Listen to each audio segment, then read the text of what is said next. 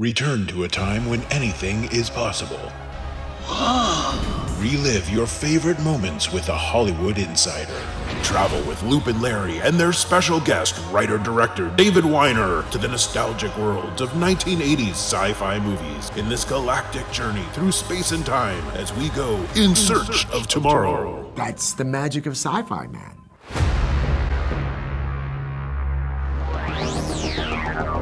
In a world filled with intergalactic space battles, metahuman destruction on a global scale, and psychopathic serial hauntings, there's only one team who can make sense of it all. When your world is overrun with rampant pop culture, call Larry, Guardians of Geek. What? oh yeah, yeah. Yeah, 51 times. 51. 51. That was number It's was like a restart, I feel, when you get to Yeah, 51. When it's like now it's like now this is almost like the first. Exactly. so we're starting again. Here we Yeah. go. it's probably better that we do than we could just erase what we've already done. And Yeah, that's true. That is true. Do it right the second time. Hey everybody, I'm Loop. And I'm Larry. and this is Guardians of Geek, our 51st episode. And we've got a power packed episode today. Once again, This is a big this is a big one. We've I mean we just came off of our big 50th celebration of Hilarious House of Frightenstein and now we're moving into some something equally as awesome. Uh Yeah. so you know we, we've decided that 2022 is the year of awesome. so it is. just I'm going ready. back Like we're, we're on fire this year I already. know. This, this is like our, our I don't know if fourth or fifth podcast already this year. I Like, know. I don't know if we can sustain this. I'm already exhausted, but you know, we'll keep it going. uh, before we get into the, we have an inter- a big interview coming up. But before we get into that, I just saw Batman, and I know you did as well. And we'll, I we'll go into full detail on it. But um, generally, what were you, what did you think about it? So I I'm I've been a DC fan for like since I was a kid. My fifth birthday party had I had a Batman cake. So I I've been a Batman fan from from the beginning, and I've read a, a lot of the comics. Um, and so I'm I'm all about Batman. Now, having said that, I. I I wasn't 100% sold on this movie before it came out because I was like, okay, it's it's another Batman movie and it's the same Penguin and and Riddler and that sort of thing. I was like, "Ah, I, I kind of want to see something different. Like I want to see a different kind of Batman movie. So I wasn't 100 percent sure. But then I went to see it, and I loved this movie. It's it's three hours long, and I was like, when it was done, I was like, that that's it. We're that was three hours. That was awesome. I really, it's very very dark, um, and it's much darker than the other Batman Mhm. movies that have come out. Um, and I that's what I like about Batman, and that's those are the comics that I like, the, the detective comics. This goes back to his detective roots, and um, and and I really I really liked it. I thought um, Robert Pattinson was great. Um, he's super brooding, but he Yeah. doesn't do he doesn't do a lot of this because he doesn't have that Ben Affleck really deep thing, but he's super brooding and just angry all the time. And I I like I like angry Batman. I guess that's what it comes down to. Give me an angry Batman every time. and what do you think? Do I you- was uh, I was I liked it. I wasn't as blown away by it. I maybe I've got Batman fatigue. I don't know. Like I've seen there's been so many different Batmans now. Um, it looked cool. Uh, I will say though, it is dark. A, a family with little kids actually walked out midway through the movie.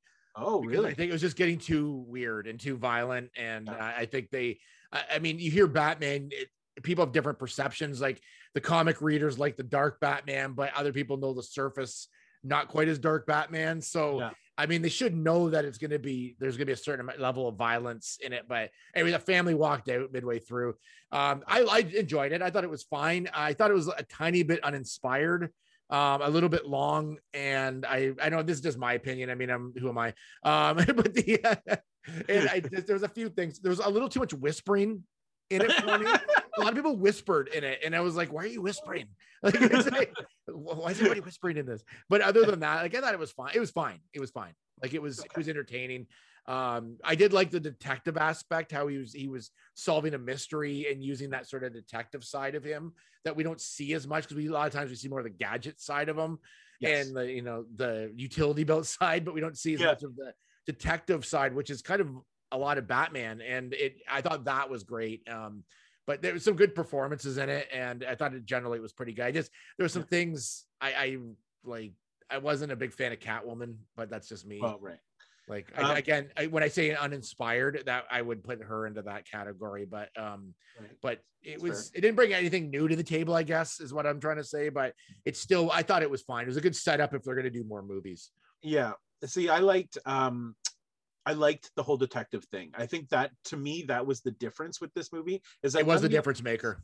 yeah that was none of the other movies really had a, a mystery that that literally was that the, the batman was trying to unravel like literally there was an actual so you it was so it was it was to me this movie was a, a like uh, a combination of um the dark knight uh um, what's his christopher nolan's the dark knight and um seven Yeah. um the, Yeah, I the would one with that. Brad Pitt. It was literally like that. Like it felt a lot like seven. It felt Yeah. like you know detectives figuring out the, this crime and it's gritty this gritty crime and it's violent and um, there's a lot of like psychotic people and and that sort of thing. It really did feel a lot like seven to me um, so and that's i think what made it different uh, but i Yeah, just I like that he worked with the police a lot more in this and trying to trying to help solve this case. And but and of course he can go places they can't go, and he can do things that they can't do, and then and it kind of he is able to find clues that they can't find either, right? So it's I think that part was really good. Um, again, it was good, like it was good. I just didn't think it was as like great as every a lot of people are saying it is, but that's like just i'm saying it is Yeah. but And I- speaking, so- of, so- speaking of Brad Pitt, he was in two previews before the movie, different movies. So I, I Right. kind of felt like he was in it as well. So, it was. Fair enough. Um, the one thing that we should mention real quick is we, Loop and I were talking before this just about how DC um, is running their their ba- Batman sort of thing, and the fact that there have been multiple movies with multiple people playing Batman, um, and each movie is sort of a reboot of Batman. So it's hard if you're not like a diehard Batman fan. It's hard because Marvel has set up this universe so brilliantly where all the movies are connected every all the actors are playing the same character in each movie Yeah. and they're you know i mean the, the couple of people have changed but like and and so we're used to the marvel the way the marvel has created it and dc hasn't figured that out yet so seeing all these batman like because it's been 10 years since the last batman movie so it's you know it's been a long time but if it's not super brand new or a continuation it just feels like okay so they're rebooting it again like they're doing Yeah. another yeah. so it's that's the that's the problem as big of dc fan as i am and a big um uh batman fan i really want to just see a batman universe you know what Yeah. i mean like not just like two or three movies that are linked together and then that's it and they start again. I would like to see them develop a whole universe that just keeps going on with the same actor with the same character and they just introduce new characters but it's all part of the same thing so that we get an ongoing story. And they just haven't been able to figure that out yet. However they are spinning this movie off into two tv shows. Um, Yep. one is about the penguin. Um, so uh, colin farrell who plays the penguin is going to be reprising his role as the penguin on the tv show um, for hbo max i think and then the other one is about uh, the GCPD, um, and Jeffrey Wright is going to be playing Commissioner Gordon again on that. So they, I'm, I'm hoping that maybe they are starting to create this universe. So this Batman movie will spin off into two TV shows that are part of the same universe, and then there might be a sequel or something. Uh, so I'm hoping maybe they're starting to figure this out, and this Yeah. is just the start of it. So that's I've got a lot of hope. well, speaking of universes, I think it's about time you, Larry, introduce our next guest. You know him as the former executive editor of Famous Monsters of Filmland magazine and from the magnum opus of 80s horror movie documentaries In Search of Darkness. And now you'll know him as writer director of the most immersive celebration of 80s sci fi movies, In Search of Tomorrow. As well as the only member of the Loop and Larry Four Timers Club, direct from Hollywood, California, the mecca of geekdom, filmmaker extraordinaire David Weiner. Woo! Hey, Awesome. thanks for having me Awesome. on. Wait, this is the fourth time that I've been on. Yep. Believe it or not, yeah. Yeah. It's my only my third film. How did you find me the first time? I can't remember. I I have no you were out there, we reached out, you came on and so so really this is important because one more if you can if you can come up with one more documentary, come back on, you get the Then I qualify to come back, and I get a little you get the a little you get- That's You get a jacket, a special five yeah, timers you get club the jacket. five timers jacket. I was hoping for a snow globe, but I'll take it. Ah, we might be able to make a concession or two. I don't know, but you got to create that doc first. so David, how, how excited are you about this doc? Like it's finally out and it's it's it's an opus and it's awesome. In Search of Tomorrow has been a very long, long road uh, compared to the In Search of Darkness Part One and Two movies that I made. You know, uh, because uh, some pandemic inconvenience kind of happened in the middle of making this movie, and so everything got pushed back, and you know the dynamics changed quite a bit. But that being said, I'm actually incredibly proud that we have been able to finish this movie. Uh, Creator VC is the company that makes it and uh, yeah, you know, people are starting to see it now. I'm so happy that you guys got to see it. I wanted you guys to see it because I, you know, not a lot of people have seen it yet. It's not out there, out there. We're we're we're selling it to the masses at 80ssci-fi.com. Um, but you're one of the the select few who who appreciates this stuff and would actually want to sit through a five hour movie of mine. well, I can tell you, excuse me, like you said, it is a five hour doc, a solid five hours. Um, however, I was able to manage a full five hour sit. Um, and and I'm telling you that because this move this this documentary is so compelling, um, Mm. and, and and the way you've laid it out is um, like you did with the um, In Search of Darkness. So it's laid out by by year, starting in 1980, ending in 1989. So you get these um, like half hour blocks of of of years. So potentially you could watch you know a, a, a year at a time and, and go through it that way so i set the goal of of getting up to 1984 because that's around the midway mark but then i thought and and what's also nice is that in between the years you have these um sort of breakaway segments that talk about special effects and talk about you know various aspects of creating the movie. So there's those little bridges between the years as well. So i thought okay well i'll get to 1984 no no i'll just watch the special effects. I might as well just slip in 1985 i've got some time. Ah, 1986 was a good year. I'll watch that. Because uh, like you you forget when you're watching this movie how much of your childhood is represented here? Um, because there are so many movies that came out at the time and you've chosen like the the the the cream of the crop. I mean not necessarily the cream of the crop but the ones that sort of made a big impact. Um, and and you just part of the fun of this movie is anticipating the next movie that you're going to talk about. Um, so you know you just finished with um, you, you know uh, um, oh, what's a what's a what's a good one? Um, blade runner. And then all of a sudden you know road warrior road warrior comes up mad max you're like oh my gosh i'd forgotten about that one you know? So there, there's just so much here. Even if you're not uh, a big sci-fi fan it's just like remembering the the times that we lived in and you know the the names that you saw in the marquees every week when a new movie opened up and it's just you know even if you don't know you, you know that much about the individual movies it's just all of a sudden you're you're being transported back in time and I, that's it just you can't i couldn't stop watching well, thanks, thanks. You know, well, first of all, it's all designed where everything is just not enough. So you want a little more, and then you're already on to the next either movie or chapter or whatever it may be.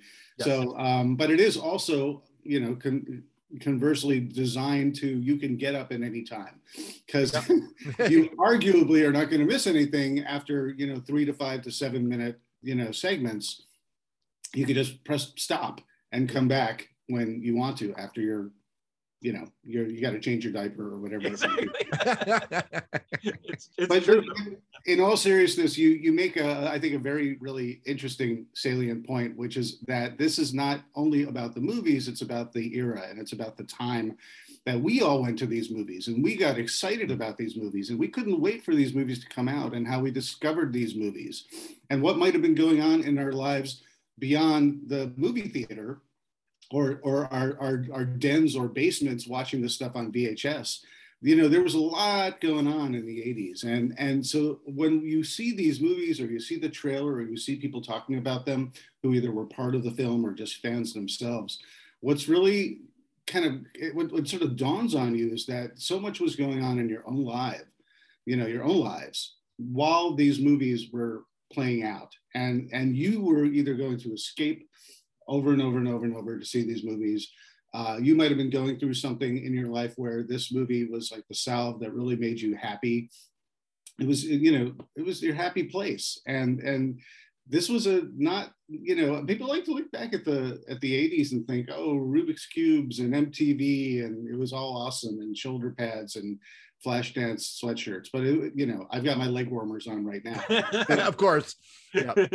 but there was the cold war you know was was was very very present in all of our minds you know the, the threat of nuclear armageddon from the two superpowers not agreeing one day.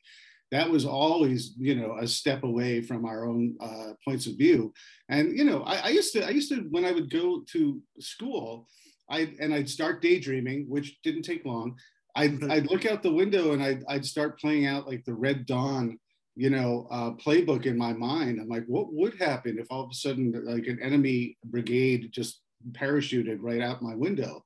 This felt very real when you would have a lot of these movies like you know rambo and top gun and all the sci-fi stuff that we were doing megaforce you know yeah. war games. This all kind of brought it right to our our front step and how we dealt with it was you know very different for everyone mm-hmm. yeah, the, the sci-fi, which I found really interesting, and I, I never thought of myself as much of a sci-fi fan and then I start watching this, and it's like a buffet of sci-fi, right? Like it's just everything. I'm not going to take everything the first time I watch it, but I, I've got enough there to eat and it's it's so good. Like it's like there's so many every movie you put up, I'm like, I love that movie. Oh, I love that movie, and I love that movie. And one of the things I I found when I was going through the course, you know me, I'm making a list as I'm watching it, trying to figure out you know what I'm going to buy next because I'm watching this that, that's the worst part of this whole thing because I'm like, oh, now I got this list of movies I need to own. Um, but I'm like, how do I not own like Superman 2? As it was one of my favorite movies as a kid. How do I not own Star Trek 2? Go now and get it.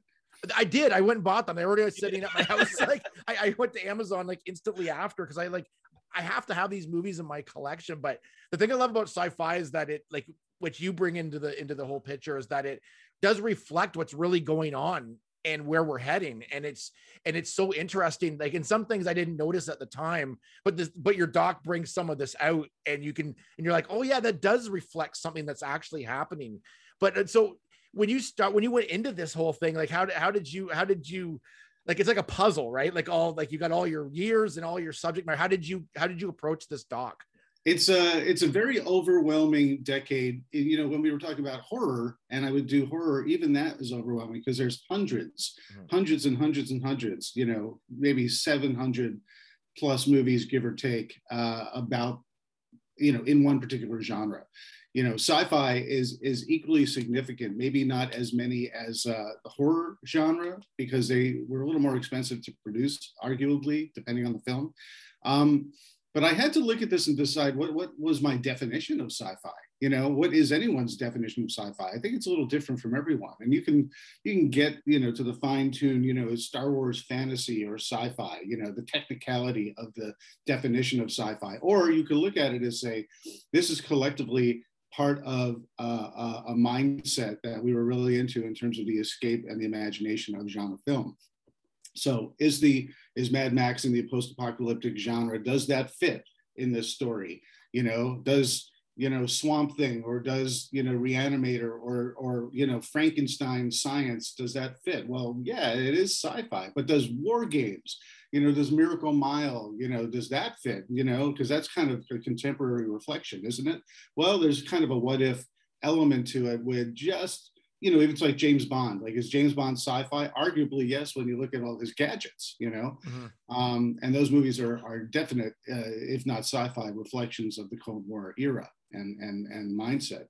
So um, I take this giant stew of many, many, many, many movies, which to me was just a, a, a happy thing because I was like, I I don't have to be so narrow with my definition these these are all movies that we love for all different reasons. So many of these movies uh, they straddle multiple genres. You know, you got Alien, you got Predator, you know, uh, you got Running Man. It's you know, it's action, it's sci-fi. There's some horror in it, depending on it. Horror may or may not be part of Running Man. It's up to you. But um, so what I have to do is I really I kind of take all these movies that, like you said, it's like a big jig, jigsaw puzzle I outline, first of all, it helps structurally to have every single year. But then I go to all these larger context chapters and I say, what are, what are important to be able to tell this tale collectively of the decade while we see this evolution of movies that are also influenced by other movies. And that's why they exist, you know? Um, like uh, like having a, a, you know cocoon you know breaking out cocoon next thing you know you've got batteries not included you know one would not exist without the other which is really kind of interesting you know because it's addressing you know the uns you know old age which is not especially sexy in the 80s when everything's about youth and wall street and you know um, that kind of stuff. So very long answer short not really is um, it's very very difficult to ultimately come up with a final list and a final cut of movies that i put in here uh, there's so much more to be explored and discovered and the journey will ideally continue if this film does well um, but you know, it's just sort of a list of really huge block, blockbuster movies, some eclectic titles, some straight to video titles. But overall, I wanted to be able to sort of have a real broad spectrum of storytelling for a decade. Well, part part of what helped that I found is this transition screen that you use uh, to to go between your years. It's literally like a wallpaper of uh, VHS box or, or movie posters Oh my from yeah. all of the, these movies. So of, of course, of the you know hundreds that existed, you can only focus on a handful really. But when you see this transition screen and the camera flies into the the next film that you're going to be talking about, you see surrounding it the you know dozens of other titles that you had totally forgotten about but then realize oh my gosh this this genre was massive. Like it was there was so much out there. Um, especially if you so- include a lot of the international titles which i you know you, some of the posters are you know french and belgian and and czech and you know all sorts of interesting stuff russian stories. It's it's everyone was was was impacted by uh, the the opportunity to tell really big big stories with sci-fi especially in the 80s especially in the wake of star wars uh, and uh, you know close encounters and that you know kind of opened the floodgates. Yeah absolutely. And I, and I feel like because of you know the, the timing was perfect in the 80s for an explosion of sci-fi because like you said of the the world condition like the, the you know the cold war the conflicts between russia and the united states. It was really like prime prime time for um escapism. Yeah. and you know i mean what Oh. better way to escape than to create a new world like a And- and- brain for a new world and and the best sci-fi usually is uh, a either obvious or not so obvious reflection of us Yeah. uh, and and that's why i love that stuff because you could say well it's just you know dennis quaid and louis gossett jr in, in in reptilian alien makeup you know hate each other you know Yeah. that's a story that anyone can relate to about you know having an enemy enemy mine but um, the thing is, you know, maybe that could be connected to uh, countries not getting along and learning to get along. You know, uh, cultures learning to get along who aren't getting along. I mean, you could apply this stuff to however you want to look at it, uh, however dialed in you are to this stuff, or however you go in thinking one thing and then you're like, oh yeah, that's a lot more going on than I expected or thought would go on in any of these films. Um, if anything, the best of sci-fi allows us to have great discussions afterwards and and look at ourselves a little differently. Mhm. Yeah, Yeah. that's the the thing I found too. Like the thing that people forget about the '80s, like it was a boom in a lot of things, right? Like, but the one of the things was like you were, we were talking about the Cold War earlier, but also the emergence of computers in the '80s, and like the like the the speed that technology was moving in the '80s was it was it was quite crazy, especially with like NASA and space travel and everything else. There was so much there to to go with, and I think a lot of the sci-fi movies jumped on those themes and like like war games and and took them to another level. Which and and I don't know if you like um what's the show that's on Netflix um Black Mirror where it sort of it can show you a, a- future either that's great or a future not so great and I think Back to the Future is a good example of that where you can go one way or the other it can either be a perfect future or it can be like a future that's dark and I noticed a lot of dystopian themes in a lot of those movies and why do you think that is why do you think that's the the where people went with that The dystopian elements. Well, Yeah. then it was much. Well, you know, Wil Wheaton is is part of our cast, and uh, He's great. He, he- he has this great. You're, you're wearing your Escape from New York shirt, which is by way of GI Joe, which is super yes, cool. yeah. um, Wil Wheaton has this great line. He's just like, before we lived in a dystopian society, I enjoyed movies about dystopian societies. and then he talks about, you know, we get into, uh, you know, Escape from New York and so on. Um, everything was, it's been with us for as long as we all can remember. Whenever there's, I mean, I don't want to get into too political, you know, theater and that kind of stuff but just in terms of like authoritarian regimes and and and Big Brother and Orwellian worlds, you know, Ayn Rand, whatever you want to, whichever avenue you want to take, it it's always been you know THX 1138, you know, early George Lucas. All this stuff is like, will we be controlled by a a, a, a an unseen authoritarian eye or government? A lot of that stuff where people saw that, you know, Fahrenheit 450, you know, 451 they would see these stories and really connect with it because they would see in say look at you know the rise of nazism and, and you know world war ii and so on and so forth uh, leading up to that. That was the stuff where they're like this could never happen to us. And then it did and now we have to tell sci-fi stories to reflect that saying one day it's going to happen again if we don't watch our backs. Maybe some of these people are right because we're kind of on that track again. But that doesn't mean optimistically the pendulum can't swing back. It's all relevant to how all of us if we unplug from our, our zoom conversations for five minutes might be able to you know go out and proactively do stuff you know? Uh, Yeah. that that can help a cause or help others. So anyway that's my my kumbaya speech but it's all relevant because these stories really are there were a lot of them in the 80s because finally they had the tools, especially with special effects and ILM and visual effects, to really get broad and grand uh, with their canvas of, of storytelling. And so once others were able to do it, even at a low budget, like on a Roger Corman level, you know, anyone can kind of get a, a story like this made because everyone wanted the next Star Wars. And so they're all shooting for the moon uh, at various levels of success. Yeah and I, I think I think you know going going going going the other way, the sort of the I mean, there's dystopian elements, but the anti-dystopian side of of sci-fi was the hope for the future, like the exciting prospect of new technology and things that just seem so like distant. Um, for example, uh, Iron or um, uh, Running Man. You had already mentioned Running Man. There were there was tech in Running Man uh, that currently exists. There was like vo- voice controlled. Uh, Mhm. You know, you walk into your home and you tell the your house to to open the blinds and things like that. There was there was deep fake in in uh, in uh, Running Man. I mean, long before that was ever considered a real thing.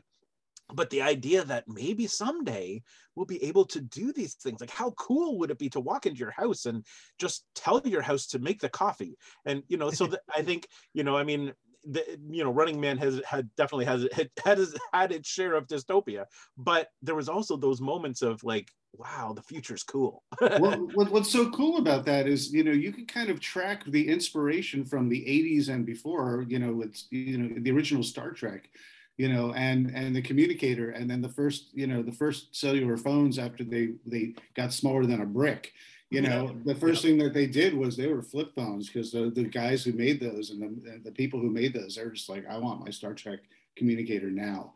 Um, and but a lot of that that technology um, it all comes down to you know it's not sinister. Technology has no it- it's it's it's indifferent to us so however technology is used whether it's for you know the benefit of mankind or the detriment of mankind uh, that's all up to us. But it, it's existing and it's also inspired by a lot of these movies even in the 80s you know?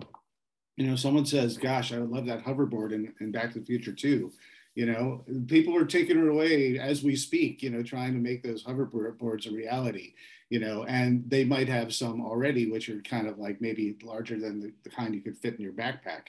Yeah. but still it's it's it's being made and all these movies kind of paved the way or pioneered the the ideas to people who are just smart and inventive and are making these things today. And who knows what the future has in store you know absolutely. I mean, we're we're really, I mean, we're at the point of having Johnny cabs from uh from Total Recall. You know, I mean, that's there. Self-driving automobiles. It's ha- it's happening. We just have to know? get over that that little hump of they all smash into you know in an intersection every now Yep. and then, and that might Yes. be Unfortunately, they decided not to put the creepy driver exactly. who can but rotate. it, but it is very true. I mean, did you? I mean, think about it. I mean, we have a computer in our pocket. Uh, we can walk into our homes and and talk to you know uh, you know various AI companions and just ask them to do mundane things, which is magical compared to what we were living with in the 80s. That was sci-fi with a capital S and F, you know. But now it's it's starting to become maybe not mundane, but it's a regular thing, as you guys have said. Uh, that if you just stop and wonder about that kind of stuff, you know. But I was like that too with like, you know, all right, now we're showing our age because we grew up right after the wheel was invented and just when we invented fire. But you know, I mean, I remember in the 70s the the concept of the microwave, you know. And, and how you didn't have to sit and wait for things to bake or cook on top of the stove you put it in a magic box, pressed a button, and a minute later you had hot melted cheese. You know, it's like, right? We that's like so. Well, yeah, of course we have that, but that was new, at least in our generation. You know, even even you know answering machines. You didn't have to be home, or if you missed that call because you weren't home. You know, remember you'd have to sit by the phone. The whole concept. If Uh-huh. you, you don't want to miss an important call, you got to sit by the phone. Well, that we, that's a luxury we don't have to. Uh, you know, we have now that we don't have to do that. Yeah, but it, again, it was like in Also, 80s. get off my lawn, by the way. uh, but in, but in the 80s like like Luke was saying the that tech was was so new and emerging that people were still blown away by all that i mean we i feel like we're in an era now where tech moves so quickly that it's not as big a shock for us to Yeah. You know find the latest oh, um, uh, operating system appearing or the latest you know tech toy that that comes out is not quite as you know awe, like awe-inspiring as it used to be because it's happening so much more rapidly now like i don't I- I, don't know that you could find another era like the 80s to create these kinds of movies because you know we're just expect it now I, I, I was marveling just the other day about my own son's toys and how envious I am of theirs. Like he's got, he's got. Not only does he have a, you know, a a Millennium Falcon that you know is is just screen accurate. You lift it up, it makes the sound effects of the Millennium Falcon. It has That's a so little cool. lever where it, it has the uh, the hyperdrive either works or it doesn't, and it has the sound from the movie.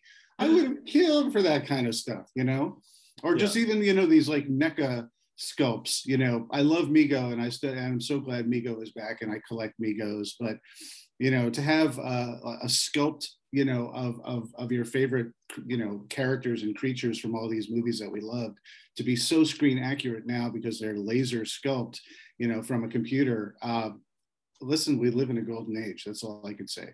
We might be going to hell in a handbasket. We're enjoying the ride with our toys. I, I want to go back for a second to uh, um, Larry's uh, reference to all the VHS boxes, like or the, the covers. I don't know if it's just me, but every time you zoomed in, I'd be like, "Oh my god, where's it going? Where's it going?" Like, I'd like, because the way you zoom in, it's like it kind of looks like it might be going to Back to the Future, but no, yeah, it goes over little, here. there, there a couple yeah, there's a little bit of a little bit of a fake out on it, and I like I got like almost too excited. I gotta say of where this like where you were gonna land on these uh, um, on these movies. But I want to thank you in this doc. I want to thank you for not only doing the Back to the Futures and the Terminators and the bigger movies, but also doing like the like the Mega Forces and the Mac and Me's and like some of the smaller movies. Like uh, where where did, where was that line? Like where did you say like you know this needs to be what like this even though it's a, lower budget maybe the, the no one knows what this is about like how did you pick that movie Well, I, I think there's a lot of the it, it's it's very easy because there were so many great big massive movies that came out uh, to put them all in there. But just they kind of they kind of hog up all the space, you know. And there were so many straight to video, low budget films. I mean, there were so many films that I already did segments that I didn't even keep in the movie just due to running time. Um, you know, the running time could just go on forever, but at a certain point, you just have to stop. And also, because we do Blu-rays and DVDs, there's only so much room on these, you know, discs, Yeah. which help, which actually helps me edit myself because at a certain point, you know, I'm a completist. You know, I, would still be going, making all these, you know, doing these interviews and making these movies to put in this film. Um, I think all of these movies, uh, even the ones that are imperfect, are are precious to us. So Mac and Me is like a great example because uh, Mac and Me, there's a whole generation that's a video generation that probably saw that on the video shelf mm-hmm. as little kids or their parents got it because they wanted to get ET, but it was rented. So they got, all right, this one looks kind of ET-ish. It's kind of got the same poster, you know. Um, and the kid watched it and enjoyed it and never thought twice about it. And then they grew up and they're like, this didn't age very well. But or or they saw ET and then poor Mac was, you know, left on the side of the road, you know, kicked kicked to the curb. Um, but these movies meant a lot to us. As I was saying a little bit earlier, these are more about what our lives were like when we saw these movies just as much as the movie itself. And a movie like Mac and Me um, might be an easy target for uh, a lot of people, you know, to as a, as a punchline. But there's a story behind it. You know, there are people who took time to craft and make that movie. And, and the reason why that movie came about, I think, is, is, is a very interesting story. You know, just with the whole McDonald's connection is, is more than just a coincidence so that to me, you know, where you could balance, you know, uh, uh, the director of Mac and Me, Stewart Raffill, talking about his project, compared to Dee Wallace talking about, you know, the emotional connection we all have uh, uh, uh and working on the set, you know, of ET.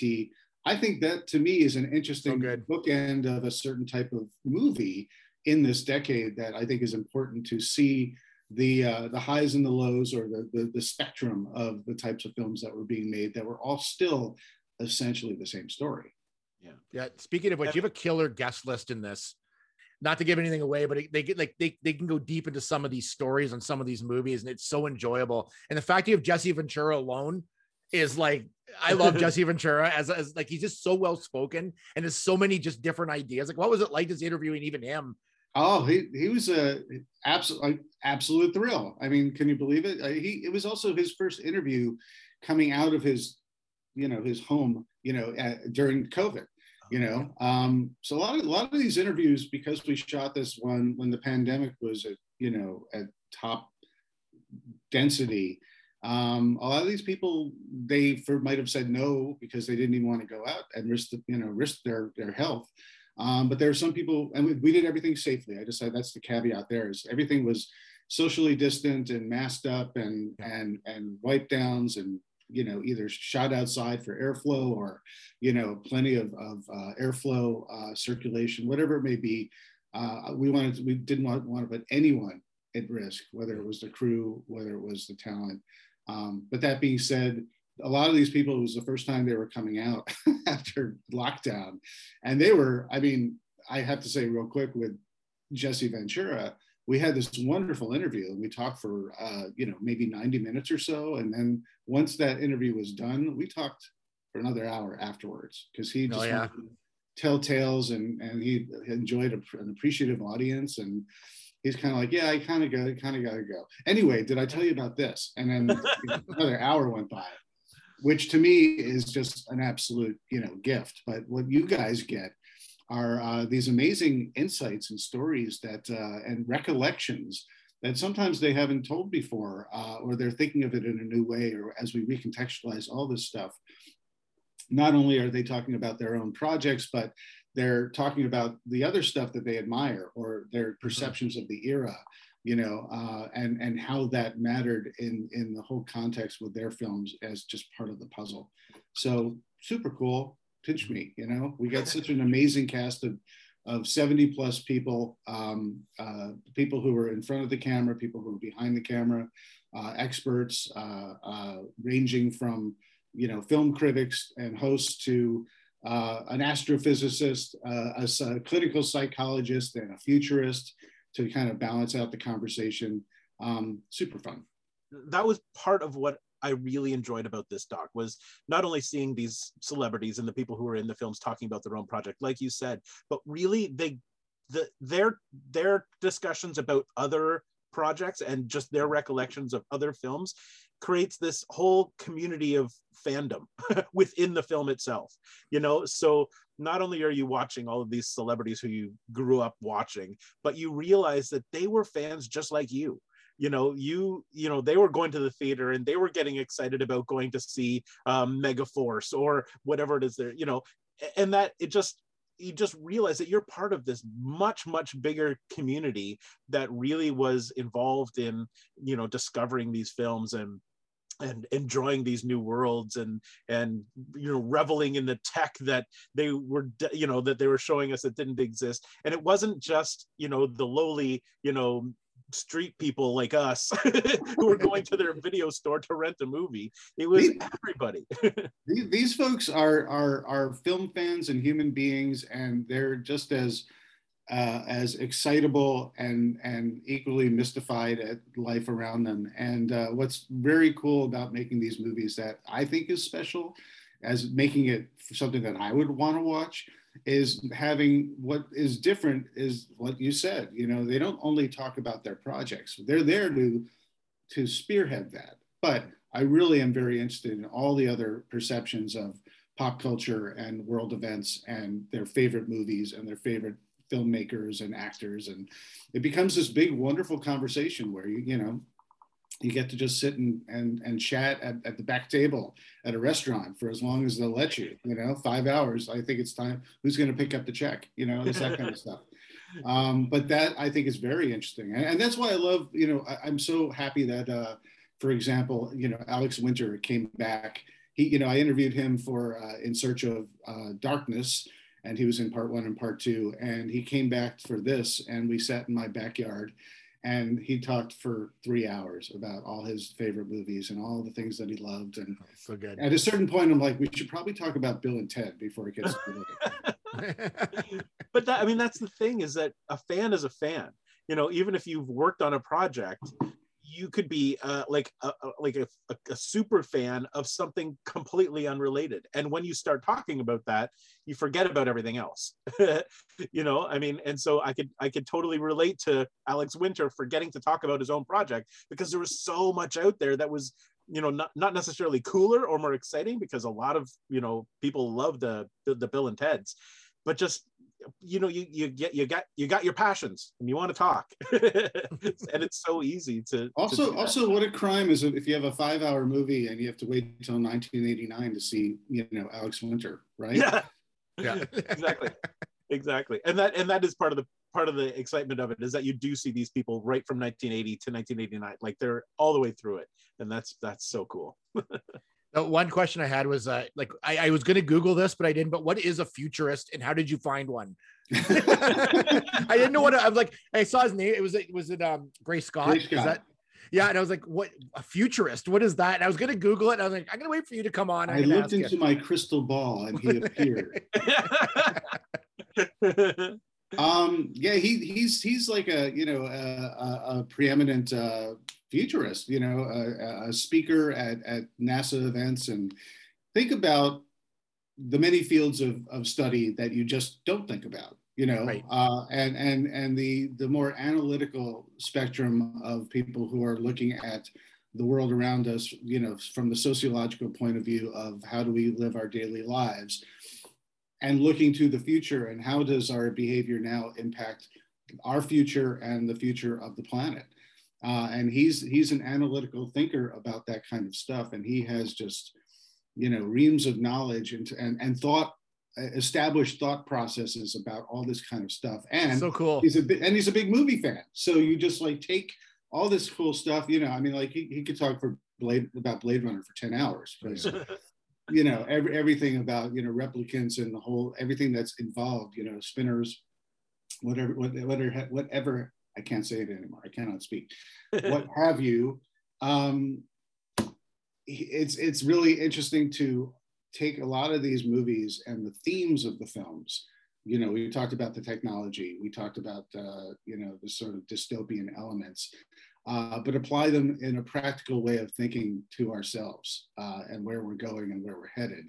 Uh, that to me was was valuable and very interesting and i think hopefully adds a, a, layer of nuance to this film to you know engender discussion That's one thing about this film that I loved that that you put together is that I'm I watch these clips that I've seen a million times. I've seen these a lot of these movies a lot, but now I want to rewatch them with a critical eye because after the interviews you've done, they it's brought things up that I'm like I've never thought of this movie that way. Because of course, when you're young, if even if you haven't seen it since the '80s, you watched it on a, on a, on a probably action level or, or something else. But now with with this film that you've done, I'm I'm like I'm excited to go back and rewatch a lot of these movies and look at them from a different perspective. Like it, it's such it's such a cool it's such a cool thing that you've done with this, and it, it, it makes me excited about the entire sci-fi like genre again because I'm like now I'm going back and rewatching Superman or Superman 2 or whatever it is. Um, I'm starting with Superman, by the way. I'm just mentioning that right now. I watched Superman the other day. I hadn't watched it in years, but because of your movie, I'm now back into these sci-fi movies again. It's so cool. You know, Superman 3 is uh, also, by the way, you know, all these movies, whether they age well or not, um, I think was super cool because it's so many, literally decades later now you can look at these with with a, a, a, not a cynical but a critical and analytical eye just in terms of what was what was the intent of making this film. Was it mm-hmm. simply to entertain or was it to tell a deeper story or both? You know um, what what zeitgeist does it kind of capture? You know superman 3 you know richard pryor is like a computer hacker genius. You know you're talking about like the advent of uh, computers in our own home during that time. That was that was a massive spike uh, that changed in the course of a decade where you know all of a sudden we're just you know practically moments later we're all talking to each other on the internet and chat boards.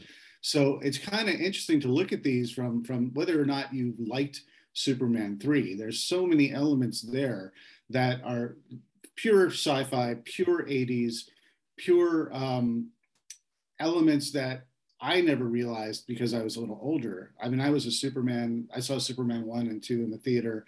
When Superman three came along, I, I personally, while I really enjoy Superman three and four, simply because I'm happy to see anything with Christopher Reeve as Superman. I'll take that any day. Um, by time three came along, Superman one and two were more serious, and then I was like, I don't want comedy Superman. Eh, you know, the poster is too goofy. I'm not into it. So I didn't look at it the same way that a whole other generation that was younger than me got their Superman movie. Next thing I know, they're watching this kinder trauma moment of this woman transforming into a cyborg, and and they're all freaking out because it's it's, it's this dramatic moment. I didn't know that was a dramatic moment until I saw so many people sharing that that concept online. I don't know if you knew about that. Yeah, no. when in the, in the no. doc, that did I did you actually say you know kinder trauma moment. And it, it, it, occurred to me yeah that's a big deal. I made a i made a big deal out of pointing out that moment because i became aware while i was doing my research that this is this this pivotal moment in a lot of kids lives where they saw this thinking oh fun superman yay superheroes and a cape. And then they were like absolutely scarred from this moment you know yeah. Um, yeah. and to take the conversation in a, another direction ever so briefly you know there are a lot of films that are kiddie films that have really frightening moments that really really really make these they, they sear these indelible scary moments in our lives like i remember seeing pinocchio and oh pinocchio it's so cute i got to tell you i was I, I, practically crapped my pants when they all turned into donkeys. You know? on, yeah. on Paradise Island. Or was it Pleasure Island? Paradise Pleasure Island, Island I think. Yeah. But um, you know, I, I that came out of left field. The next thing you know, there's this monstrous, monstro, giant killer whale that swallows them up and is going to kill them. It's just like that went from whimsical to deadly real fast. Yeah. Turns on turns on a dime. And I remember being to this day, I think about that in my mindset and how scared I was because I remember I watched that and in the theater, because I watched like a revival review, you know, a screening of it, I remember thinking to myself, I'm afraid that I'm going to turn into a donkey now. Oh, really? No. I was 28 when I saw that. I, I could I can give you my my moment like that because I have one too. Um, and it and it I had forgotten about it for a while, but because of this doc, it flooded back, and now I'm you know back in therapy. But uh, um, in Flash Gordon, Flash Gordon is one of my one of my favorites of the of the genre. I I just love it. It's so quirky and strange and funny and weird and beautiful to look at. but the one moment, and now I just I just had a brain. I can't remember the name of the character. Um, he was the one all in black. He was the um, Klytus. yes. I know exactly where you're going with this. When they throw him onto the platform with the Right. spikes, and he lands, and his eyeballs and tongue bulge out of his head. that literally, I could not get over that for for weeks and weeks and weeks, and literally now. You know, 40 years later, it's still in my head. So I rewatched, I rewatched uh, Flash Gordon after watching your doc because I hadn't watched it in, in a couple of years, and I had pictured in my head the way that moment played out, and in my head it played out the way a um, a Play-Doh one of those Play-Doh machines where Oh yeah. That's what I saw in my head, and so when I rewatched it, and it's literally like his eyeballs bulge out, uh, like maybe. A, a two inches and his tongue sort of grows a little bit. That was not at all what I had in my Not head. as extreme as you remember. but No, I but- remember remembering it as being extreme. Yeah, but it was such a traumatic moment for me as a kid. Over the years, I built it into this grotesque, horrible scenario. Or And that scene where they all have to put in Arboria, where they Yes. have the rite of passage where they have to put their hand in in that that killer Tree trunk. wood stone formation thing where there was a killer creature in there that was going to get you. I mean, that was really, really intense. I, I was, we were so, uh, it was such a treat to have Flash Gordon himself, Sam J. Jones, Melody Anderson, you know, Dale Arden, even Deep Roy, you know, uh, who who has been in more of these films than anyone realizes, you know, um, based on, on his diminutive size. You know, everything from uh, you know Flash Gordon to you know being in the Star Wars movies and so on and so forth. Um, it's just super cool to get their perspective on all this stuff. And you know, they're used to years and years of people saying Flash Gordon's dopey. And so they're they're not, not to defend it, but to say to, to explain it, you know. Yeah. Um, and it's very cool to be able to have. Oh, that. absolutely. Like revisiting that was a big moment for me just because, you know, you you, you like like Matt said, you got a diff you've got a different perspective on this whole thing now.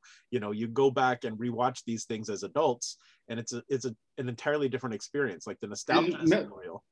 And Melody Anderson these days is, is a therapist, and so Oh. I really enjoyed sitting with her because I got a free free session. Oh, perfect. now, how ironic would it have been for somebody like me who was traumatized by the movie she was in to now go to her to talk about the trauma that she caused? I've, I've scheduled I've scheduled an interview for my therapeutic uh, uh, release. You know, anyway.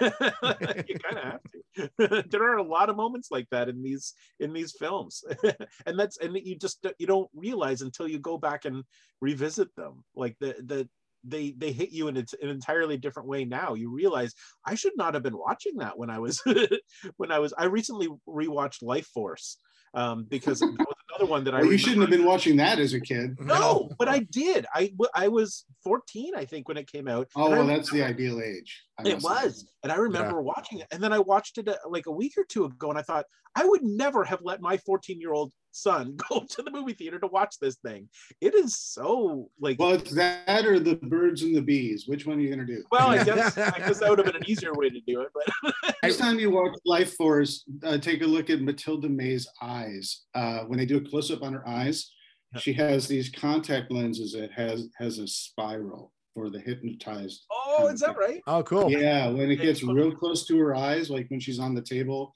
sort of Yeah. hypnotizing that guy before she sucks his life force out. They- Yes. they- there's a close up of her. Whenever there's a close up on her when she's about to do her do her damage, it's it's it's kind of a cool little uh, uh, uh, trick that they did to Yeah. subconsciously add a layer of uh, hypnosis. It's cool, and, and I, I have to say that uh, to me that movie still holds up. It's still pretty exciting. Yeah. The special effects obviously are you know very 80s inspired, but it's still it's still you know And, the and Pat. Patrick Stewart's first on-screen male-male kiss, you know. It's- Yes, that was. I totally had forgotten about that. I, I mean, it, I guess at the time I didn't. It just happened. I was a kid. I didn't, you know, wasn't even thinking about it. There we go. But now it's, you know, it's a different. It's a different experience. yeah, there's a whole there's more baggage to that scene, right? Yes. yeah, yeah. That was pretty exciting. yeah, my parents let me watch the thing like when it was like I think it might have been like when it came out like 83, like the year after, like on VHS. And I couldn't sleep for like weeks after because I was just I was like I would have been young when that came out. Like would, would that come out eighty two? The Yeah. thing. Yeah, yeah, it came Yeah. out in '82. Yeah. so this would have been probably 83 on VHS, and I was like traumatized from it. I love it. It's my favorite movie, like one of my favorite movies, but at the time I was like just like all the images of the dogs coming out and like whatever, like oh my god, I was like I couldn't sleep forever. Some of the greatest practical effects of the of the era, from you know, courtesy of Rob Bottin and so good. um, and and some bonus uh, work by Stan Winston, which a lot of people might not know, which was super cool and very very fun to have uh, Matt Winston in In Search of Tomorrow uh, to talk about the work of his dad and the work you know the work on Predator and the work on The Thing and you know a variety of other really really well known and iconic. Uh, you know, movie creatures, especially in Aliens and the Queen Alien. It's like there's so much amazing craftsmanship that went into these films as well, and they were not CGI. No. no, But this goes back. This goes back to your point of trying to find the delineation between horror and sci-fi. You know, I mean, trying to come up with what what classifies a movie as sci-fi. You know, I mean, Flash Gordon is 100% sci-fi in my opinion. However, it had this really horrific horror moment for me Right. that now turns it into a horror movie. And the same with the thing. The thing is very sci-fi ish. I mean, it's alien. It's you know, but it's definitely a horror movie. I mean, there's there's a lot of crossover. It- you know, I just like we were talking about before. It's it would have been so hard for you to decide what's what. You know what's also interesting is like a lot of people who who know the names of some of these that were dropping, like you know Stan Winston or Rick Baker or Tom Savini or Rob Bottin. You know, most people say Rob Bottin, the thing, like, and that that rocked their world. Uh, a lot of people, you know, unless you really know this stuff, and I know a lot of you do, but they might not know that Rob Bottin designed and, and sculpted and crafted the the RoboCop suit that's sitting right next to you Yeah, yeah. you know? uh, and that the, and there were major battles in, in, involved in terms of making that uh, uh, functional for the film with Paul Verhoeven. So like to have, unfortunately, Rob, Rob Bottin, he, he's he's like the J.D. Salinger of of practical effects. He just has hidden, you know, and and does not want to come out. But um, I mean, I got a cavalcade of, of folks. Uh, William Sandell is the production designer who's good friends with Rob. Bottin, uh, you know, he talks about uh, working on uh, RoboCop, but we also got Peter Weller, you know, we got Nancy Allen, you know, Kurtwood Smith, um, Paul Verhoeven, the director. Mhm. Uh, it was just, it was like a, a kismet perfect storm to be able to have these guys talk about making that film. It's amazing. And what's nice now, Ronny Cox also. oh yeah, yeah. Yeah. Uh, what's nice now is that we're living in an era where film restoration is a big deal. So we're starting to now see all of these movies that we're talking about being re-released in 4K. You know, I mean, so you know, not only are we getting to revisit these movies, but we're getting to see them in a like in a quality that we've never seen them before. We're getting to haven't- see wrinkles we never saw before. We're also getting to see bald cap lines we never saw before. Yes, well, yeah, exactly. Which is good and bad because you know it's great to see a pristine copy of of RoboCop. I've I've, I've pre-ordered the the 4K RoboCop because I I really want to see all the the fine details. However, because everything was such was done practically in the 80s, you are now seeing the wires holding people and the bald caps, and you know, so it demystifies a little bit of the of the movie. I always was confused from the get go um, when I saw first saw Blade Runner, and I saw the um, the spinner taking off, and Yeah. there's clearly cables lifting it up, but there's enough distraction in the shot to make you say, "Wait, is that intentional or what is that?" Or and then you're on to the next shot, and you don't really think about it again. But I always used to think to myself, it's like they're so clearly there, yet they didn't you know they didn't like the exorcist they literally went frame by frame to erase the wires that are holding you know the the levitating linda blair in the exorcist they did not do that for uh, you know ridley scott's vision in 1982 which i think is very interesting meaning they just didn't want to spend the money to do it. And if you look at later versions they finally got rid of it. But i think that's very interesting just there about what you know we assume that the movie that we're watching is what everyone's vision should be and the final cut of what everyone really wants, including the studio. And oftentimes, much like uh, Joe Dante in the movie talks about, uh, the movie isn't even finished, and the studio just wants to dump it because of political reasons or financial reasons. You know, like with Explorers, for example. Uh, it's it's very interesting how uh, elements of the business. I, I, I don't put too much of it, but just enough there to give a little context of you know why certain things were a certain way. So I think we asked you this question when we were talking to you about uh, In Search of Darkness. Who was the person who you were most uh, excited to talk to? of all the 70 plus who was you always make me pick. I have to pick, pick, you your, know, pick your favorite. sophie's choice of 71 people. But um, um i before star wars came along i was a star trek nut through and through. And i still am a star trek nut through and through. But once star wars came along it was kind of like it took that thunder away a little bit you know, it's like that meme, you know, of the the boy, the, the, the boyfriend and the girlfriend walking and yes, yes. comes by. You know, it's like Star Trek, you know, and then oh, Star Wars just walked. yeah. and, you know, and and Planet of the Apes is pissed right next to me. But um, but um, I would have to say having Walter Koenig sitting in my backyard. It's so cool. Uh, um, I, I, keep on saying backyard. Uh, at a certain point, I was filming a, a, large portion of this film in my backyard uh, due to the pandemic, and I wanted a controlled environment where we could shoot outside, but it could be in a place that I can stay as long as I wanted, and uh, and you know, limited noise, you know, in, in interruptions and so on and so forth. Right. Um, although I had to pay off a lot of gardeners and their leaf blowers, but uh, it was super um, it was an out of body experience to have Chekhov show up and hang out and tell stories about the original series, the movies, you know, the the the the first space shuttle, which was named Enterprise, and how yes. we felt about that.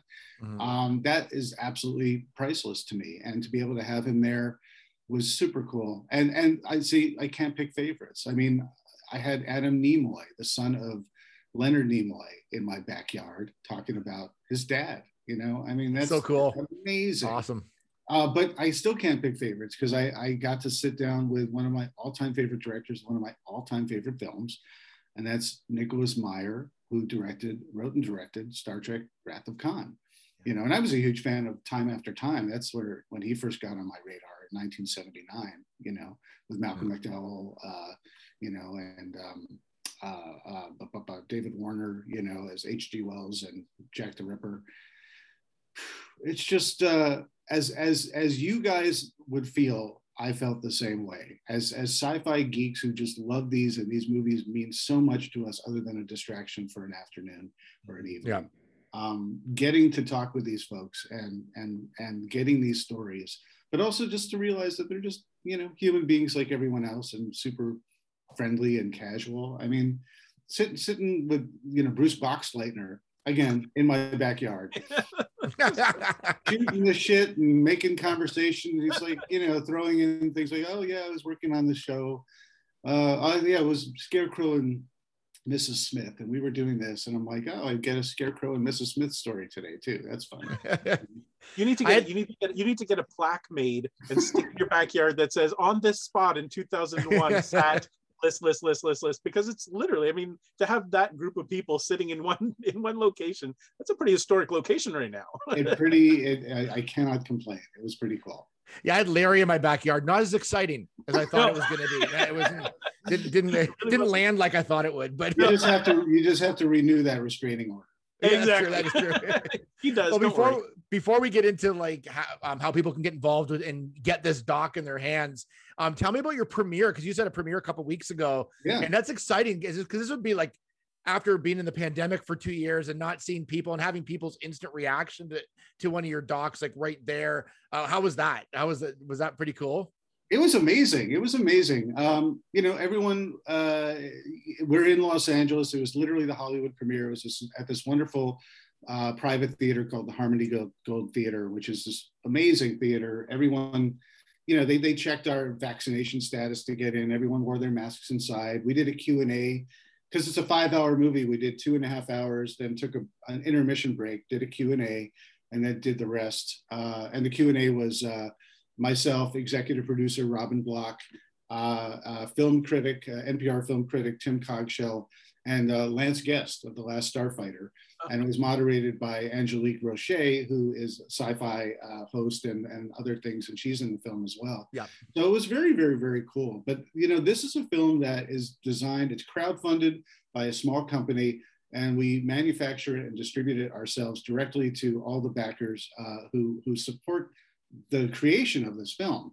So it's not designed for theatrical, uh, uh, you know, to be distributed but it's so nice to be able to see it on the big screen because working on it in a vacuum you know i'm like well this might be funny this might be entertaining this might have an emotional response but then you finally get to sit with everybody and really hear the oohs and the ahs and you know when we're going along the wall of posters and they don't get to the movie that they wanted every now and then you hear like oh but then you know we come around to it at another point and they're like yay That's awesome. and, And that's that's exactly fun. that's exactly how you feel. I mean, it really is. That's exactly how I felt as I was watching this because you you cut the segments to the perfect length so that you're you, by the time you get to the transition screen, you're just so excited. You're not, you know, you're waiting what's for next? next next? Yeah, Yeah. it's very exciting. and just yeah just some of the some of the lines you know uh, uh, some of the stuff that's in there that i thought might be funny you know might have gotten a laugh or crickets but there were some other things unexpectedly that i thought well that's amusing but it got big laughs and Oh, that's uh, cool. It's just i think i think the overall tone of this people are really connecting to and that's just that this is an entertaining celebration of a decade and we're not here to really do this hardcore dissection where it's uh, uh, uh, you know spreading a lot of sort of negativity and cynicism about it. You know even if a film is is, is well known as not being very good uh, it still gets the respect it deserves and and the the um, investigation or discussion it, it deserves and everything else around it is just it's just so fun especially to see you know um, Barry Bostwick talking about Megaforce, you know, that, Yeah. that, that got some That's- serious laughs. That's the thing about I find with with fandom, and we go to a lot of comic cons and that there's there's not one movie that doesn't have fans like that or has or someone's connected emotionally to it in some way, shape, or form.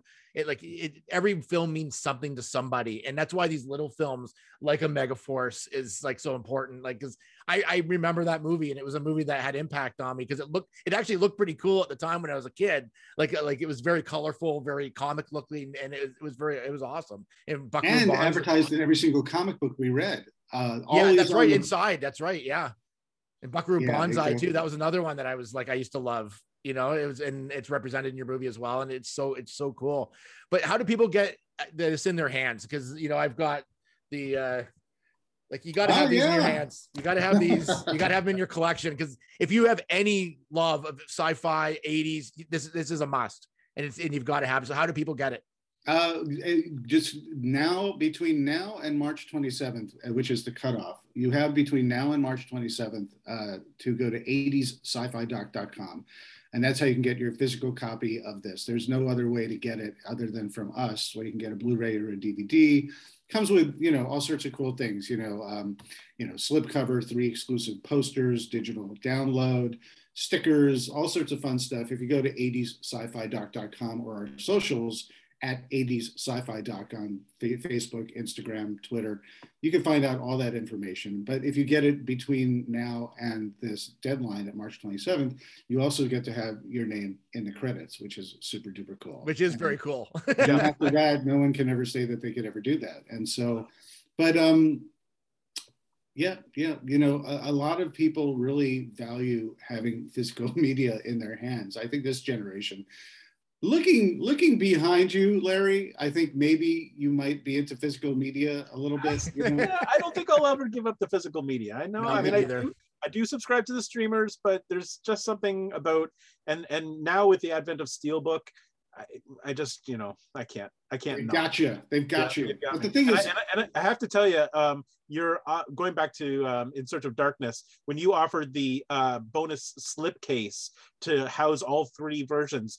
I was like, this is a collector's dream to have a slipcase to hold the three. it's just one of those things that just brought me a lot of joy. I've been working. I had to work. I, I'm now making a third film so I could have a slipcase to hold three movies. yes, But- but yeah, a lot. You know what I what I never quite anticipated, you know, when I made In Search of Darkness, I hoped that people would like it, of course, or enjoy it, or want to share it, or talk about it. But what I never really expected, because it's a that those are four and a half hour films, and then this is a five hour film, In Search of Tomorrow.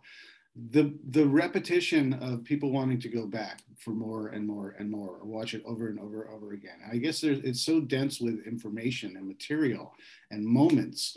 Um, you know that uh, people find themselves going back to these over and over and over again, which I, which obviously makes me very very happy. Yeah. But I think a lot of people use these as uh, like you've said, you know, like lists.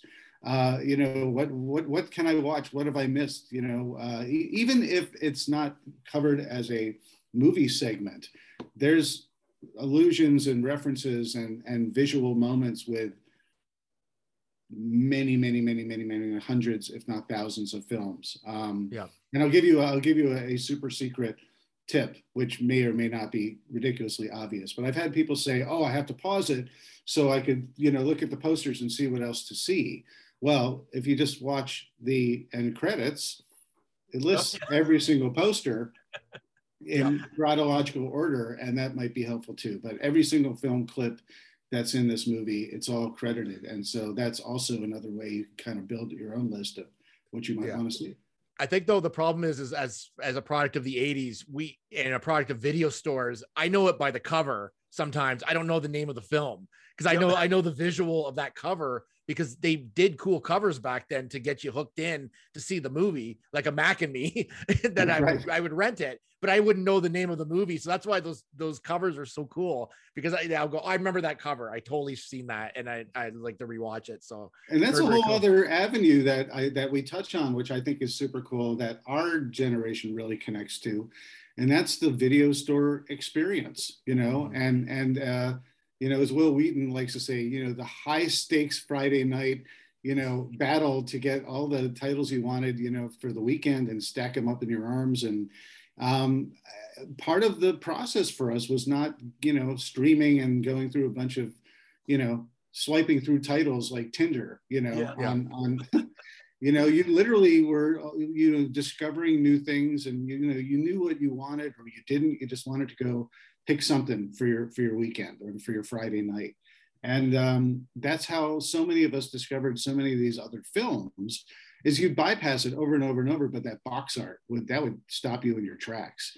Yeah. And you're like, it's you know, does it have all the ingredients of what I'm looking for? You know, uh, sex, violence, uh, adventure, imagination, you know, space, you know, apocalyptic wasteland. You know, uh, you know, Mad Max and Mad Max Thunderdome are, are always out, but I see this battle truck.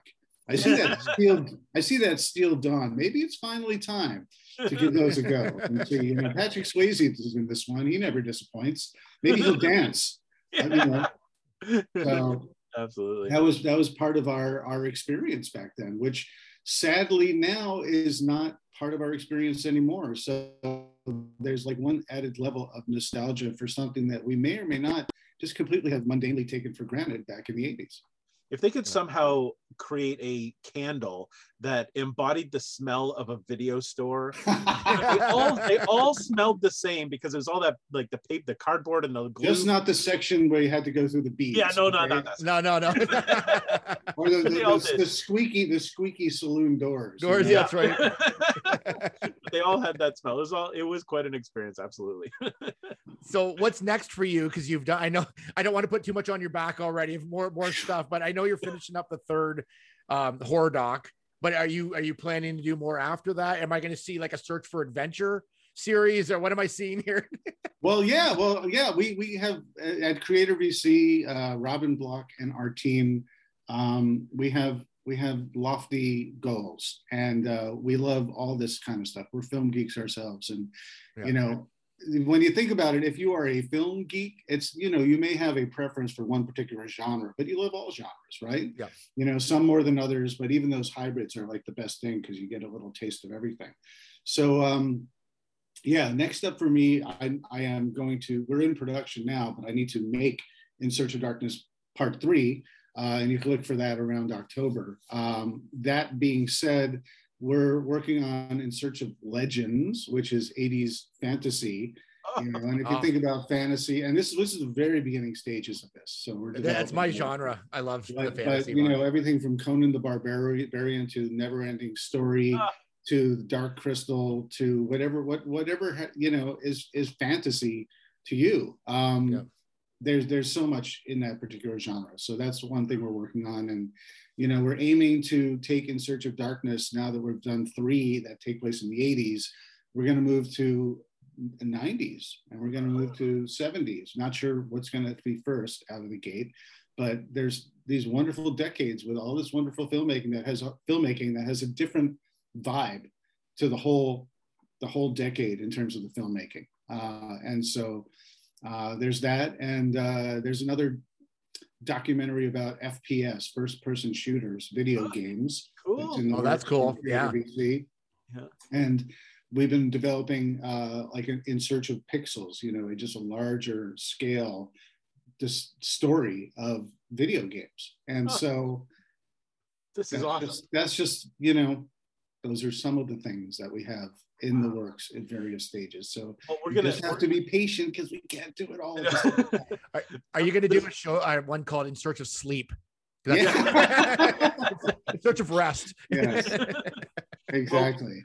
We will uh, we will definitely have to get your uh, your your five timer jacket ready because I mean we, we're going to need to talk about all of this because Loop and I are are fans of it all. I mean, the- yeah, the- it's, it's so good. You did you did such an amazing job on this. It's like it's incredible, and people need to have it in their collection.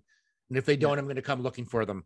If they don't have it. Well, no, I really appreciate you guys. A, you always have this incredible, you know, just genuine childlike enthusiasm. Maybe not sophomoric, maybe not. we are childlike, that's for sure.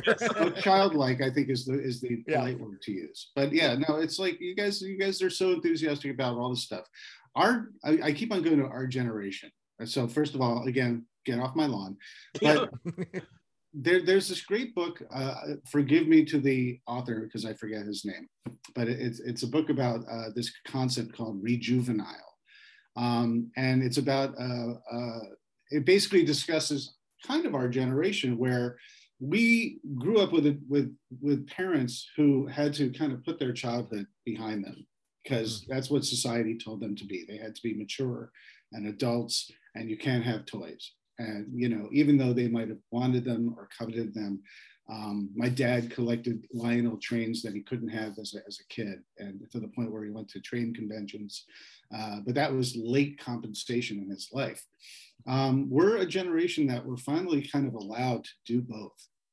You know it's not immature to have a bunch of toys with you you know if you are a mature individual with your life and you can balance your checkbook and pay your bills and be a responsible participant in society doesn't mean that you can't have you know all your toys on your desk you know? Yeah. because it, it reminds us all of just these happy moments and, and why why why bury your happy childhood or happy childhood memories of toys and movies and music and collectibles um, I, I think we live in this wonderful time where we could we could uh, it's it's encouraged and validated to totally wear your Escape from New York GI Joe shirt, you know, or your Yep. Star Wars, you know, pullover or whatever it may be, or your or your Nostromo shirt, Oh, you know, Oh yeah. right? Nice. yep. So um, you know, we we get to we get to fly our geek flags and not get beaten up behind uh, the gym at school anymore. Yeah. yeah it is literally a golden age. Like we we are very fortunate to be to have been born when we when we were. Um, but what's nice is that you are now capturing those moments. So we can go to one place and watch all of our memories. When i after i finished watching the doc i, I made a comment on the uh, the 80s doc facebook page about watching this this documentary is like re- reliving your memories now enhanced. That's that's what it is. It's you know you've got all of these memories in one place, but they're now bigger and better than you remember them, Yeah. and that's that's awesome. Well, I appreciate you, you know, both of you guys just sharing what you felt about this movie. I'm glad you you enjoyed it and you connected to it on on emotional level, you know, because Mm. There's there's two levels to this film. There's the intellectual side, but there's an emotional side. And I think all of us really, myself included, I mean, I made this film, so I know what's in it, but I watched some of this stuff and I'm like, Oh, I missed that. Yeah. oh yeah, Yep. hundred percent. But it's great. It's so so fun, so fun. Well, thank you so much. Thank you so much, David, for being with us once again. Uh, we're looking forward to the fifth, your fifth appearance and in your next film, which would, I guess, would be the the horror, your third. The yeah, third in Search of series. Darkness three. Let's uh, let's let's um, let's rendezvous in, in around Halloween time, and I'll wear my. I- I've already ordered it. It's ready to go. So Yep. we're set. Thank you so much, David, for joining us. We we really appreciate having you here. Always a pleasure with you guys. Thank you. That that was amazing. Like it's so cool. Just getting the i mean the documentary itself gave us backstory and all these and then to hear from david talking about the making of the doc and what what this means to him and what this means to you know just fans in general it's just it was it's so cool to relive these moments. It was that was awesome. We didn't really get into the scope of how big this doc is and how much it encompasses of like our memories as kids but it's it is totally worth owning and totally worth having. And i'm not just saying that like it's i again like he said like i could rewatch this doc again no problem and you know watch maybe 81 80 and 81 and then come back and watch 82 to 83 like it's just, it's it's put together in such a way that it's like it's just so interesting it's and so so good. And so like you said there's so much and I, I like i've literally never watched anything for five hours at a time and i literally watched this thing. I kept texting loop. I'm like i'm gonna stop now. No i'm gonna keep going five solid hours. Five solid hours i watched last time you did I that was you were watching your neighbors through the bushes exactly. other that than that like it was that wasn't nearly as fun. But this seriously it's i mean if if you have any interest in 80s movies at all even if it's not sci-fi the nostalgia is so good in this. You, you will absolutely uh, like love just going back and and revisiting all of these things. Highly recommended again 80sci-fi-doc.com and get yourself a copy. Uh, thank you so much for joining us on the show. Uh, make sure you follow us on our socials. Make sure you subscribe to our youtube channel. I don't think i've ever said that before but i guess we No, should- a- i keep that's a good forgetting we're on youtube. Is youtube almost our, it's kind of our primary thing pretty much now but watch us Yes. on our youtube channel. Subscribe and i want to thank everyone who has subscribed since our last show that we've got a bunch of new subscribers. So thank you. Tell your friends get on board and uh, thank you so much. Again i've got all the socials up right now and uh, follow us on everything because there's so many things to We're follow on- us on we're on everything we are on everything if there's a thing we're on it yeah, that's right. If it's there, we're, we're, we're part of it. Thank you so much for joining us. We'll see you next time on Loop and Larry, Guardians of Geek. bye-bye